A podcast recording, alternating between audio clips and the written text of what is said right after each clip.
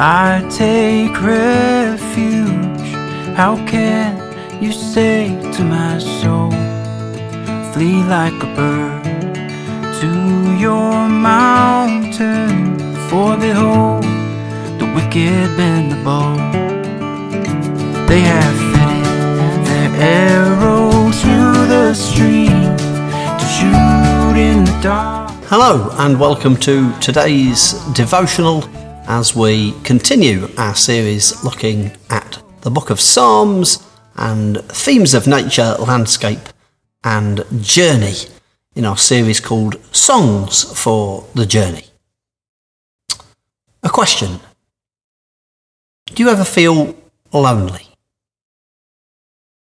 As I mentioned in a devotional from this series last week, in 2016, I undertook a 100 kilometre walk along an old pilgrimage trail from Melrose Abbey, weaving in and out of the Scottish borders before finishing my trek at Holy Island. Perhaps the strangest day of this four day hike was the third day of the walk. Throughout the whole of the suggested route from Kirk Yetholm to Wooler, I saw only one other person, a man in a tractor in the distance, and I spoke to nobody. I certainly remember it as the longest and physically hardest days of the trek. Or perhaps it just felt like it. Whilst working for Oxfordshire Loneliness Charity, the Archway Foundation, I began to research the effects that loneliness and isolation can have on a person. I entirely expected there to be some real mental and emotional harm that resulted from feelings of loneliness. What was much more unexpected to me was the research around the impacts that loneliness can have on our physical condition. I will not go into details here, but the impact can be real and significant. If, as some people believe, our society is becoming increasingly isolationist, that would not be a good thing. I've occasionally heard people say, or more often sing in church, words along the lines of, all they need is God. But I am not sure I believe that. At the beginning of the biblical narrative, God says, It is not good for man to be alone. It would seem that even God is happy to admit that God alone is not enough.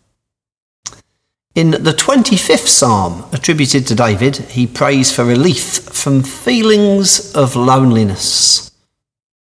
Turn to me and be gracious to me, for I am lonely and afflicted. Relieve the troubles of my heart and free me from my anguish.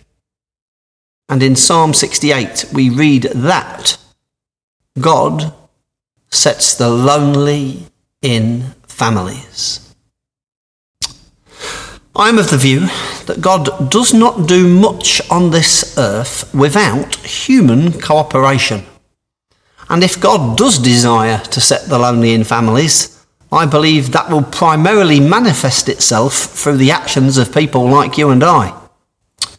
The Reverend Martin Luther King Jr. said this everybody can be great, because greatness is determined by service. I know of many folks in this church and community who are making real efforts to love, support, and serve people. Of course, nobody can serve everybody, but everybody can serve somebody.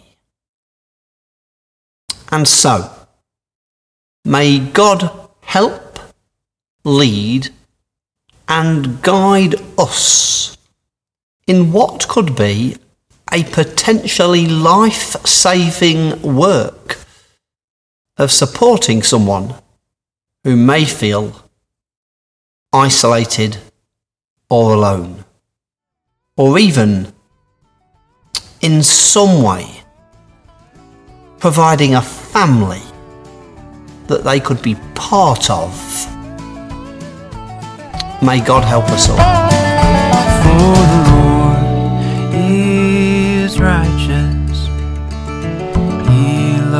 righteous deeds.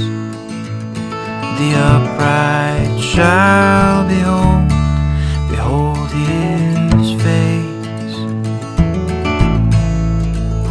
For the Lord is righteous, he loves righteous deeds.